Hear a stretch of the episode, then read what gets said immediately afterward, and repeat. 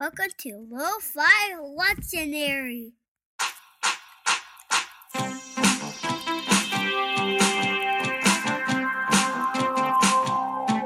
Hey everyone, and welcome here to uh, Lo-Fi Lectionary, the kitchen episode for both Luke's 2 and 10. It's going to be a double episode, um, but I don't think it's going to be terribly long because I tried to keep my notes real short.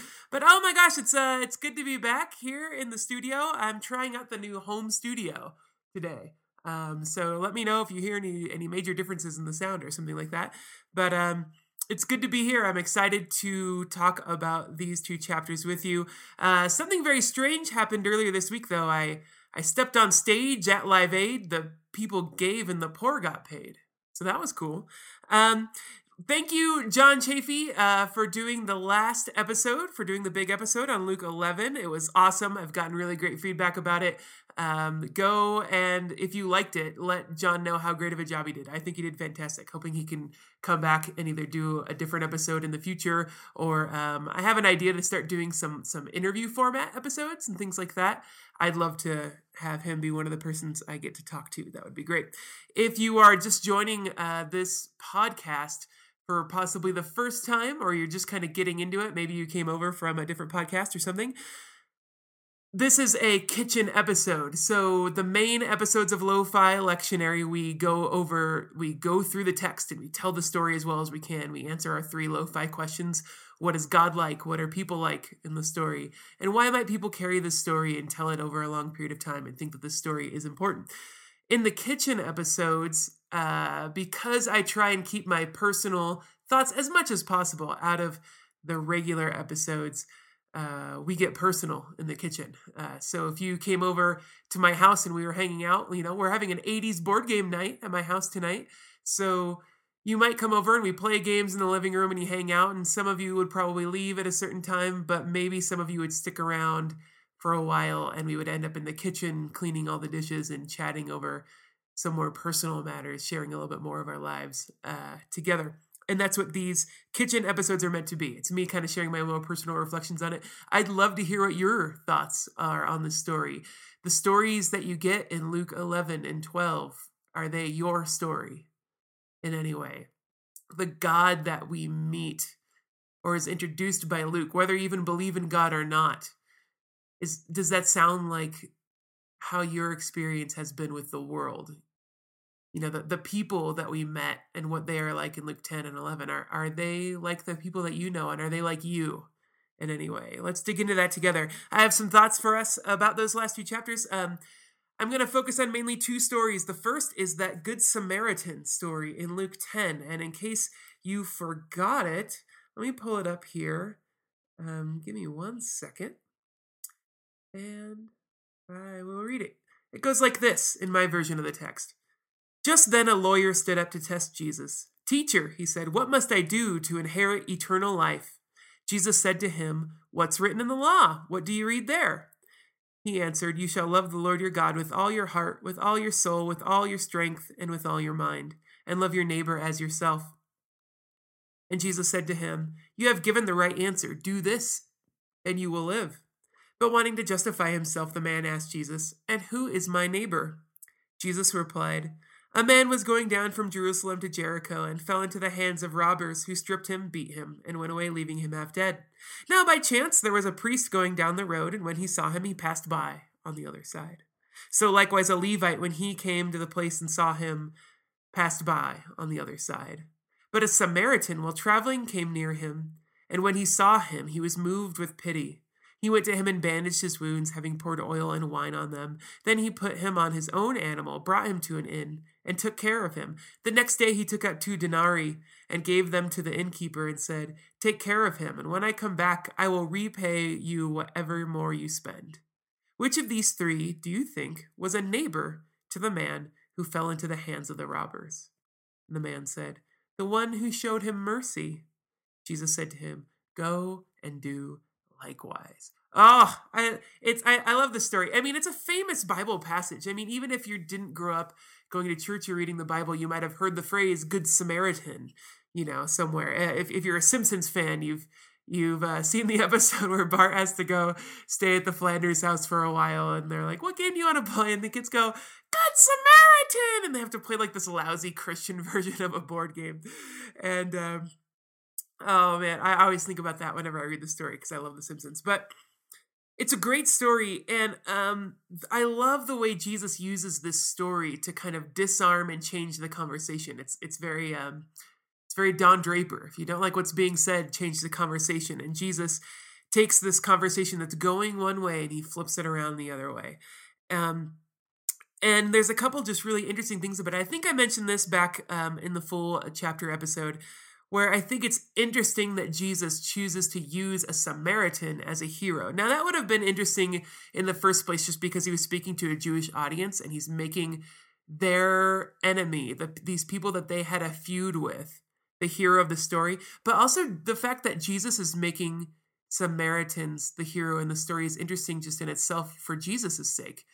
Because just it's either earlier in that chapter in 10 or, or in Luke 9 the Samaritans won't let Jesus pass through their town. Like they choose to not offer him hospitality. Like they choose, which would have been an offensive act. You know what I mean? Like they're choosing to be his enemies. And Jesus is here saying, I am choosing for you to be the heroes.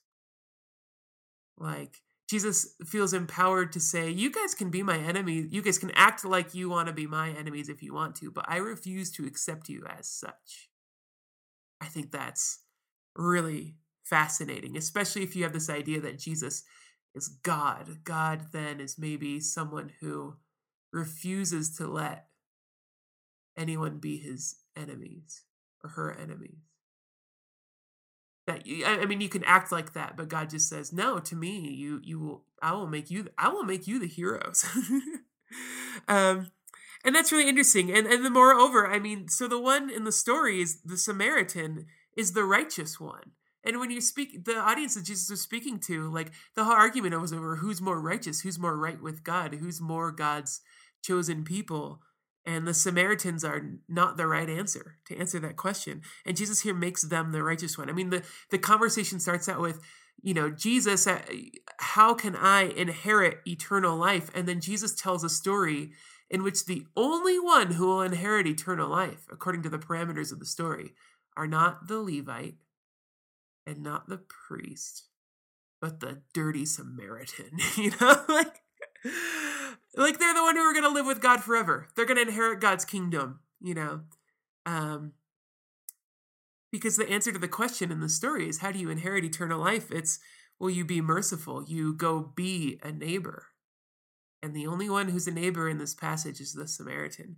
And the Samaritan actually uses language that matches up with the same language that is used for God elsewhere in Luke and for Jesus elsewhere in Luke. Like the Samaritan, as he's leaving the, the hotel, the inn, you know, goes to the innkeeper and says, Here's a bunch of money. Do whatever you need to do to take care of this person. He just like unleashes favor and generosity on like this injured man and says, Whatever else you need, whatever else you spend, I will go pay for it. Like anything, like like the kind of generosity on behalf of the Samaritan, like mirrors God's generosity and favor throughout the whole story of Luke. So the Samaritan is not only doing right as a human being, the Samaritan is kind of the God figure in this story. And Jesus, in choosing who's going to be a God figure, chooses the Samaritan, the person who wants to be his enemy, the person who is the community enemy of his audience. And that's that's just so great. So the the story then illustrates not just like it's not a story that just says, oh, it's important to be merciful. But Jesus then also flips the conversation around at the very end to try and illustrate for these people why it's so hard for them to be merciful. I mean, in the end, at, at the beginning of the conversation, the man's question is, well, you know, who is my neighbor? The question for him is, who should I go and love like a neighbor? Which people are the right people to love and to show favor and generosity to. There's a human tendency that we have where when we have something good to give, often the question becomes, who should I give it to? Like, do some people deserve this goodness and some people don't? You know, who or or not even like who deserves it like because of who's my enemy, but like who's not going to make a mess of this? Who's not going to be spoiled by this? Who is going who can I trust with this goodness that I have to give? And that's what kind of what the guy asked. In order to justify himself, he asks, "Well, who is my neighbor? Who are the right people to love?" And Jesus then tells this parable. And then at the end, he changes the question to which one was a neighbor to the man who fell into the hands of the robbers? Oh, that's so good. Like, right? Like Jesus says, like, oh, you're asking the wrong question. I'm to give you a much better one. Don't focus on who should get what I have to give, who deserves this goodness, which kind of people deserve love and favor and mercy. Instead, ask, Am I being a neighbor? Like, the question isn't about them, it's about you.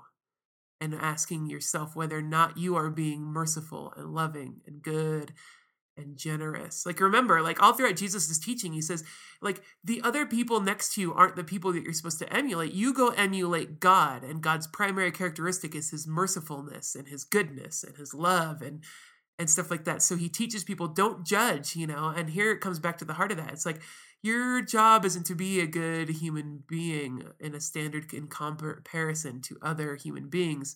The standard I want you to follow is can you be like God? And guess what? God loves everybody. You know?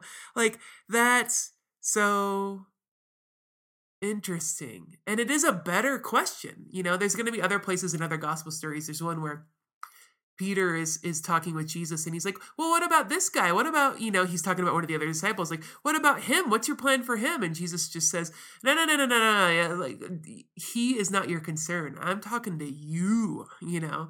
Like figure out what I want you to do and don't worry about the others." And I think that that's kind of tricky because we want to be a community. We want to be kind of a communal people, but it, it kind of begins with us asking the questions of what kind of person do I want to be. And no matter how people react, like, how am I going to continue to be a certain kind of person in the world? And maybe that's the only way to be like Jesus. Maybe that's the only way to be like God if you believe in God. Maybe that's the only way to really be loving and merciful is to decide from the get go, I'm going to be willing to share this with everybody and not worry about what they're going to do with it and maybe not worry about whether or not they deserve it. I'm going to try and be good to everyone. That's a hard task, but maybe it's a better mission for us. So the story that we get, it kind of can kind of become our story by just challenging us to ask which question on an average day do I think is guiding my behavior and guiding my like sense of self and guiding my identity and guiding how I see like what my purpose in life is is it the question, who is my neighbor? Who deserves to be around me and get what I have to offer?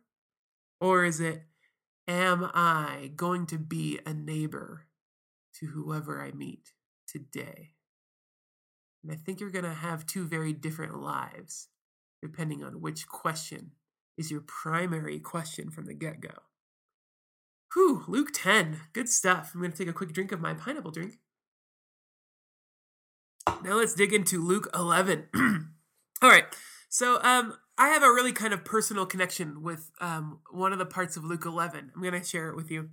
Um, and maybe your experience in the world and your reading of the text will match up to it. But it's this is going to be real kind of Kevin personal. So um, so there's a story at the beginning of um, Luke 11. It starts off with these two stories about prayer. And first of all, it's these disciples of Jesus go up and ask him, hey, you know, like if you're a teacher, if you're a rabbi, just like John's, you know, as their rabbi taught his disciples to pray, teach us a special way to pray. And this would be a pretty common question. I mean, if you're a disciple of a rabbi, you wanted to do everything your rabbi did. So you'd want to do everything just like them.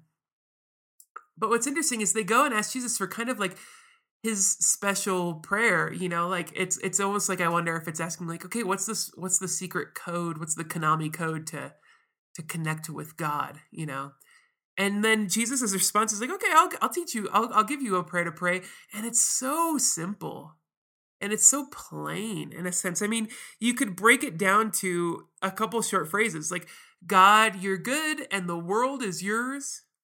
Help. I'm sorry. Please help.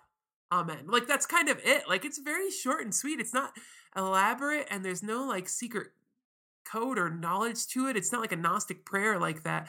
It's it's just so simple and straightforward. And uh, I think that's kind of remarkable and interesting. And maybe that's trying to teach us something about our there there isn't a secret code. It's just like you you kind of just kind of if you're a prayerful person, you can keep it short and simple and trust that everything else will be filled in. Um, but then Jesus follows it with this parable. Um, and I'm going to go ahead and read it so we're all on the same page together. Let me pull it up again. And Jesus said to them, Suppose one of you has a friend, and you go to him at midnight and say to them, Friend, lend me three loaves of bread, for a friend of mine has arrived, and I have nothing to set before him. So here's the simple premise of this. Um, you, you, someone has come to visit your house late at night, and you want to be a good um, you know, God person, you know, at, at the time of Israel and his audience, you want to offer hospitality. That was part of the law of being a good person. So you need to give them food to eat and a place to stay and stuff like that. But you don't have any food to offer because it's already late. So you can't fire up the oven now. So you go over to your neighbor's house, your other friend, and you're begging for loaves of bread so you can follow God's law of hospitality. I have nothing to set before them. And your friend answers from within their house, Do not bother me. The door has already been locked, and my children are with me in bed. I cannot get up and give you anything. So your friend is already in their little their little ancient Israelite house. So it's like everyone's kind of in, in family bed together. And to get up and unlock the gate, it probably meant you would wake up everyone in the house. It would be a big disturbance. So you're like, no, they're like, no, no, go, go home. You know, don't bother me. Um, Jesus continues, I tell you, even though they will not get up and give you anything because he is a friend, at least because of his persistence, he will get up and give him whatever he needs. So the story would kind of continue. Um, Jesus doesn't lay it all out, but the idea is that, like, if you keep knocking and banging on the door, eventually you can get your friend to give up and give you bread, you know, so you can go feed your other friend. They don't want to, but if you're annoying and persistent and loud, you can get your friend to get up at night and wake up his children and open the gate and give you some bread. And then Jesus kind of continues on this passage, you know, so I say to you, ask and it will be given to you, search and find, knock and the door will be open to you. He then compares this parable to how we should pray to God. Um, everyone who asks receives, and everyone who searches finds. Knock, and the door will be open. So he continues language from the parable about knocking and and and the door being open and being persistent and to keep asking. You know, um, and that um, so you can read this parable a couple different ways, and I'm going to tell you the way that I read it for most of my life.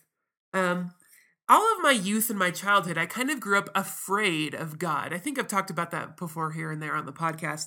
Um, but I kind of grew up afraid of God. I grew up in a in a kind of church culture. I absorbed a kind of religion from certain places, um, where there's this idea that there's right and there's wrong in life. And yes, we will kind of concede that God loves everyone and that He like wants to love everyone.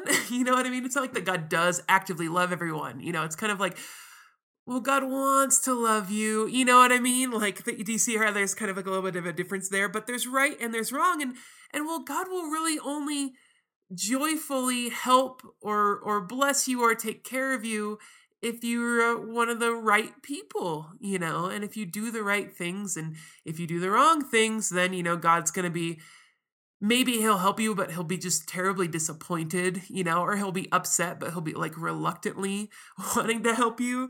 Or, you know, it's this kind of idea that like I grew up in a church culture that, that said, like, oh, if you kind of pray this certain prayer, then you'll be kind of guaranteed a space in heaven. But it was almost like we caught God on a technicality. Because even though though God, we were terrible people, man, God, you know, he'd made this promise to let us in. So I guess he'll let us in. But with most of us, he's just kind of up in heaven, kind of shaking his head because he had such a high standard for how we should be living.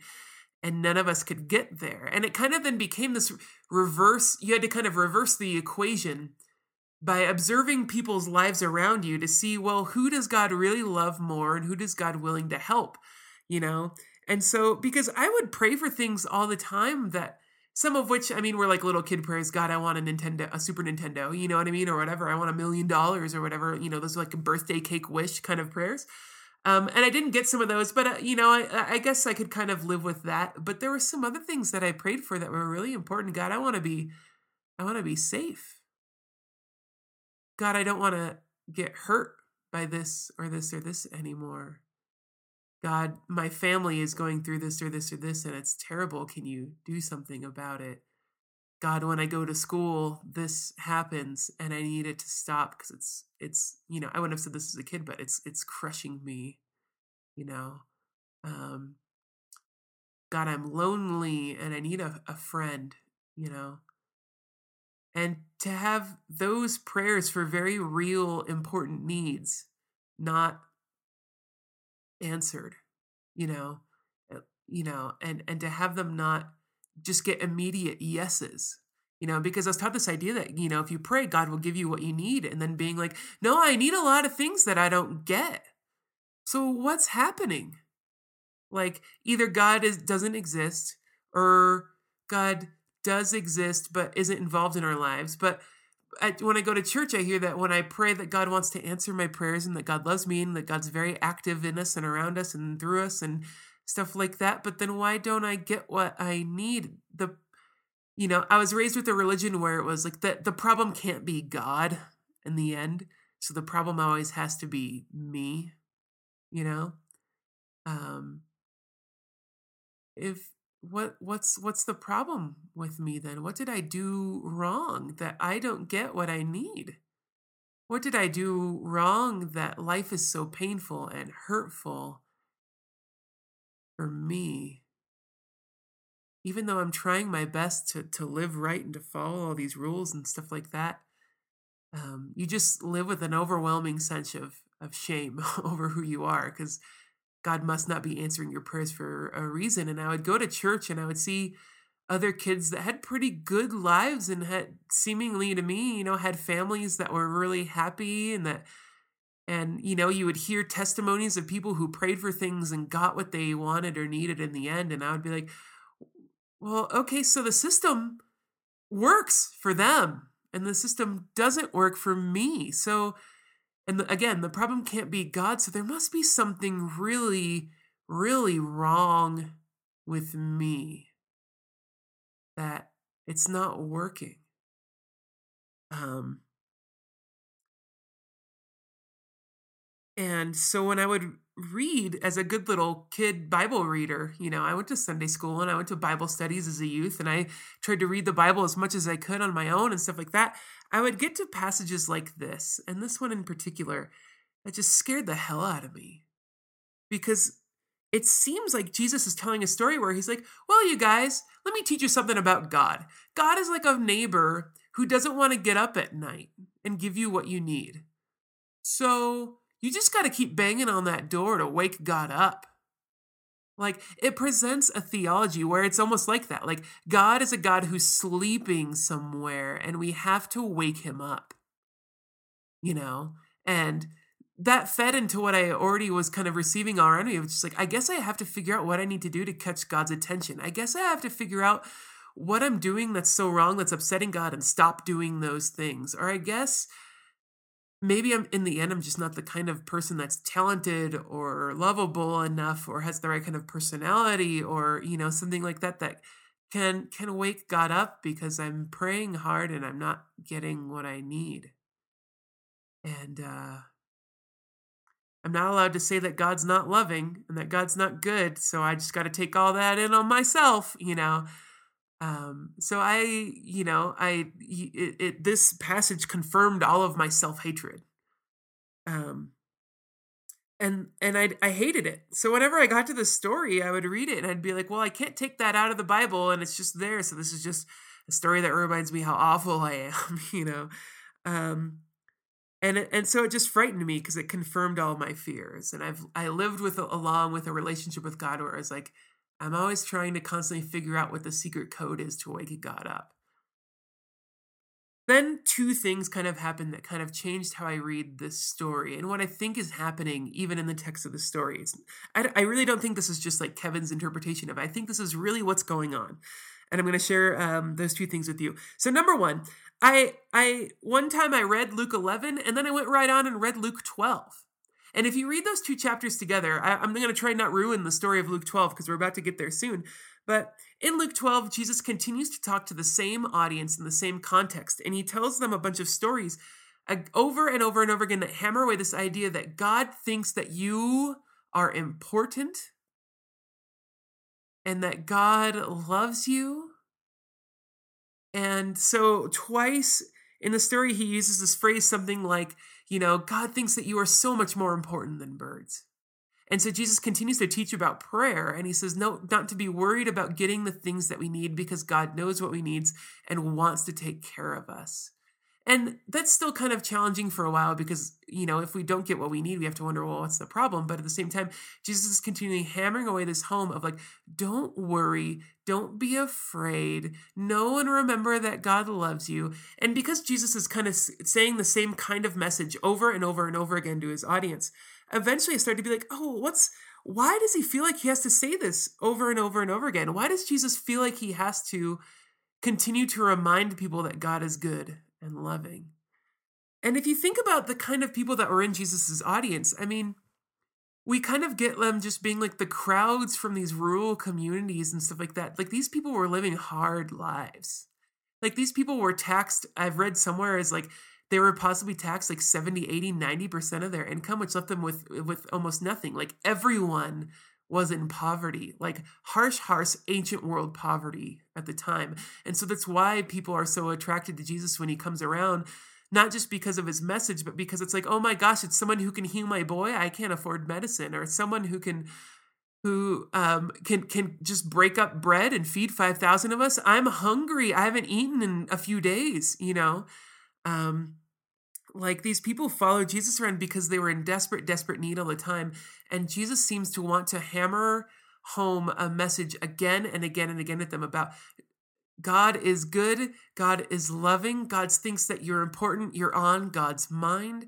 And maybe he had to do that continually because Jesus knew how hard life was for these people and knew that in in light of the harsh reality that they live in, that they need to hear over and over and over again. Yes, life is hard and it's painful, and I'm sorry, but don't let that make you believe that God doesn't love you and care about you and like you and want to care for you and gather you together like a hen gathers together its young, you know. Um, and uh, Yeah, I think Jesus, even for me, as I read Luke 12, I had to take that along with Luke 11 and say, okay, is God the God who it's hard to wake up, or is God the God who I'm always on his mind? And I'm worth more to him than many birds, is the way Jesus puts it in Luke 12. Like, which God is the more true God if I take those two stories back to back? So that kind of let me at least challenge the story of Luke 11 a little bit, of being like, well, what if I decide that the stories in Luke 12, because Jesus gives many more stories about how good God is than this story that makes God to seem like kind of a sleepy neighbor.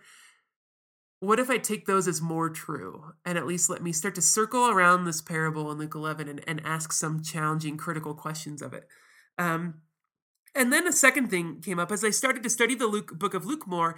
I um, learned that it's like, yeah, like Jesus is speaking to a group of people at a time when things are really rough, when there's scary things happening politically and stuff like that. And then Luke writes down that story of Jesus saying these particular things as he's writing a book to give out to a community of people that have just experienced like the apocalypse, as we've talked about elsewhere in this podcast.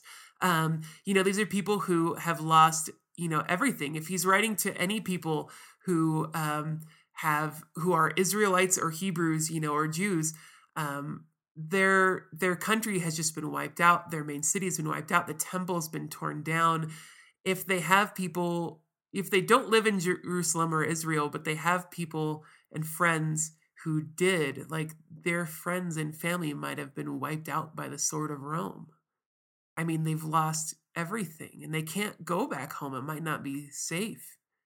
And I imagine as they were hearing about these things going on, these people too sat up at night and prayed over and over and over again, tearfully, for the protection and the care and the saving of their people. And in the end, the city got burnt to the ground and got wiped out. So Luke is writing a story about how Jesus says, You need to pray in this way, like a person going and knocking on the door of their neighbor. And if it doesn't happen right away, if you keep banging and knocking, maybe you can wake up the sleepy neighbor. When when Luke is writing this, he's writing to people who have been praying for things, for good things nonstop, and have not gotten what they prayed for. So somehow, this story, as Jesus has both Jesus with his original audience, who he's telling the story to, Jesus is telling this story in this parable to a group of people who have prayed for good things constantly and not gotten what they prayed for. And then Luke is writing about Jesus, telling this story to a group of people who have prayed constantly and tearfully and persistently and not gotten what they prayed for. So that started to make me wonder maybe I've been reading the story all wrong because maybe the punchline of the story is not to take the advice of, well, you just need to keep praying until you wake God up because sometimes God is sleepy and you need to catch his attention and wake up the sleeping giant in heaven. What if it's something different? What if Jesus knows that a lot of these people are going to pray persistently and not get what they ask for? And yet Jesus is here teaching them keep praying anyway. What if the point of Jesus' story is less Jesus saying, Hey everyone, um, I know that you want a lot of really good things and sometimes you don't get them, so you need to go wake God up, so keep praying so you can get those things. What if it's really Jesus saying this? Hey, you guys, you you know how sometimes you really need something and you pray for it and you don't get it? You know how awful that is and how much that hurts inside? And how it feels like God is just a big, sleepy giant up in heaven and you can't catch his attention? You know how life is like that? I'm going to ask you guys when that happens to keep praying anyway. And even if you don't get what you ask for, do not forget that you are worth more to God than many birds. That God loves you deeply, that God cares. And so sometimes, you guys, you can't take the feelings that we have in this moment and the tragedy that we have and make it lose sight or make that cause to lose your faith in everything about that we do also believe about God. Sometimes it's more complicated than that. Maybe what Jesus is doing here is he's normalizing these people's experience of how they've been living out their relationship with God. He's saying, You know how you pray for things and you don't get it? Yeah, I know. That sucks.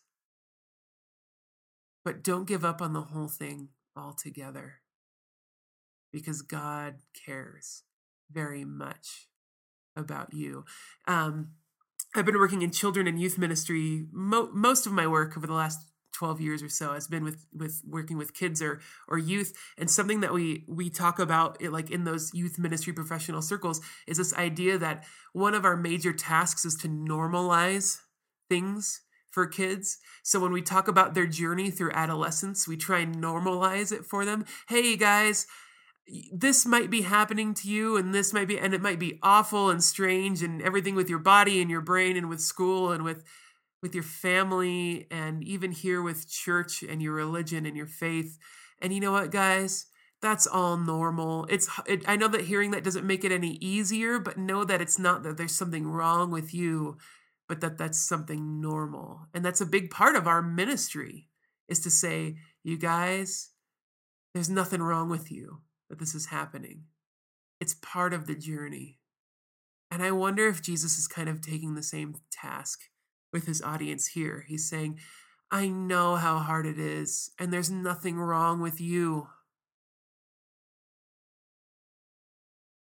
But I'm going to beg you guys to not lose hope and to keep having faith and to keep trusting that God is there and that God is listening. Maybe the parable, we don't read everything into all the characters. Maybe the, the sleepy neighbor isn't even supposed to be, you know, a replacement. That's not an image of God that we're supposed to carry with us, but we are supposed to carry the image of the persistent person as an example for ourselves and that he's not trying to teach something theological with the sleepy neighbor at all. Like maybe the parable's meaning just ends there. And Jesus is normalizing our experience for us. And when I started to read this story like that, it suddenly let me go. It was like a huge like relief because now Jesus is actually empathizing with my experience that I had as a child and as a teenager and as a younger adult, and even that I still have now. And I pray for good things that I really need, and I kind of just don't get them. I can hear the words of Jesus say, hey, Yeah, I know what it's like to be like a person who's banging on a door and asking for help, and to really need that help, and to feel like there's no answer coming. I know, Kevin but that doesn't mean that God doesn't care. The big punchline of the story of Jesus is when it comes down to it, Jesus will one day, towards the end of his life, he will sit and he will pray his own prayer in a garden as he's headed towards his death. And he's going to say, God, if there's a way that I cannot have this, please, no, thank you. I don't want it to go down this way and he prays all night and he sweats blood, it says in some of the Gospels. He's praying so hard. And the only answer that Jesus gets to his prayer is he looks up and he sees that there's a mob with torches coming to get him. So when Jesus tells us, Yeah, I know how much it hurts to have your prayers not answered, here in Luke 11, it's going to be followed later on in the story by Jesus also enduring the pain of getting his prayer for a good thing not answered. And in the end, Jesus will hang from the cross and he will cry out, My God, my God, why have you forsaken me? He normalizes our experience of what it's like to feel like we are forsaken and like God is asleep and we can't wake him up, and to feel like God doesn't care. And yet, through the midst of that, Jesus does then invite us to say, I know this is how it feels, but I'm going to try my best to continue to trust that God does care, that God is good, and that we can make it. And on the other side of this, this will look different. It's a really fascinating story. Um, so, yeah, I wonder if that connects with you at all. I mean, maybe you're religious and you've also kind of grown up with a really warped vision of how God is or who God is or what God is like and how prayer is supposed to work and how we're supposed to relate to God. And I would invite you to hear this story and let it let you calm and quiet those fears to the point that maybe one day you can live and walk without them and instead say, Yeah, God even knows that I'm upset and I'm hurt by the fact that these prayers aren't getting answered and that some real needs I have aren't being met. But I'm going to trust that God is still good, even when I don't always see it and feel it or maybe you're not religious and i wonder what the what this story has to speak to you um i mean how do we live in a world that is kind of we at least a lot of us believe is kind of headed towards something good. I mean, like we're we're you know it's the long arc of justice is kind of bending in the right direction, but it's taking a long time to get there. And no matter how hard we work, we sometimes we can't make it happen. And no matter how hard we try, um, there's still horrible, painful things that happen in the world. And can we still maintain a belief that the world is is a good and wonderful and beautiful place? There's just some really awful things that keep happening in it. And can we trust the best about people to live in a way that we can continue to be merciful and loving and generous, even when we have many examples to the otherwise? Um, that's that's really difficult but maybe that's the only real way to live and to do good in the world is to not ignore the bad things about it, but to just be like, yeah, life is like that sometimes, but hopefully tomorrow we'll wake up and we'll have strength once more to be who we want to be in the world, to be loving and good and to serve others, even if they don't respond the way that we want and we might not ever accomplish what we want in the world. We might not ever wake up our neighbor, but maybe the lesson that we need to learn is that we need to keep trying, even when there's evidence in our faces that it might not work. um, I don't know. I'd love to hear your perspective on it. That's that's all I have in my notes for you guys today. Um, it was great to sit down and chat with you again. Please get in touch with me. You know, um, the easiest way is through the Facebook page, but you can also shoot me an email or whatever. I'd love to hear if you're getting anything out of this podcast. Um, I know there's a lot of you listening, but I don't hear back from a lot of you guys. And uh, I'm I'm really curious. I want to hear how you're interacting with this story. I want to hear if you want to tell me that I'm wrong and that you think this podcast is awful. You know, I, I want to learn from you. So please, you know, um, oh, I don't know why you've learned to listen to so many episodes if you think it's bad, but uh, you know, maybe this is your first. I don't know. Um, so the tag is going to come up at the end with information about how you can get in touch with us. Um, please do. I'd love to hear from you. Um, it warms my heart when I he- get a message back from from any of you guys that it could be short and simple as like, "Hey, I listened," and I'm like, great. I, I don't know if you liked it or not, but at least I know that someone's listening out there. It's like that Mitch Hedberg joke of the guy who's who uh, sees him in an airport, and the guy was like, "Hey, I saw you on Letterman last night," but the guy didn't say if I was good, so I turned away for a minute, and I turned back towards him and I said, "Hey, I saw you at the airport.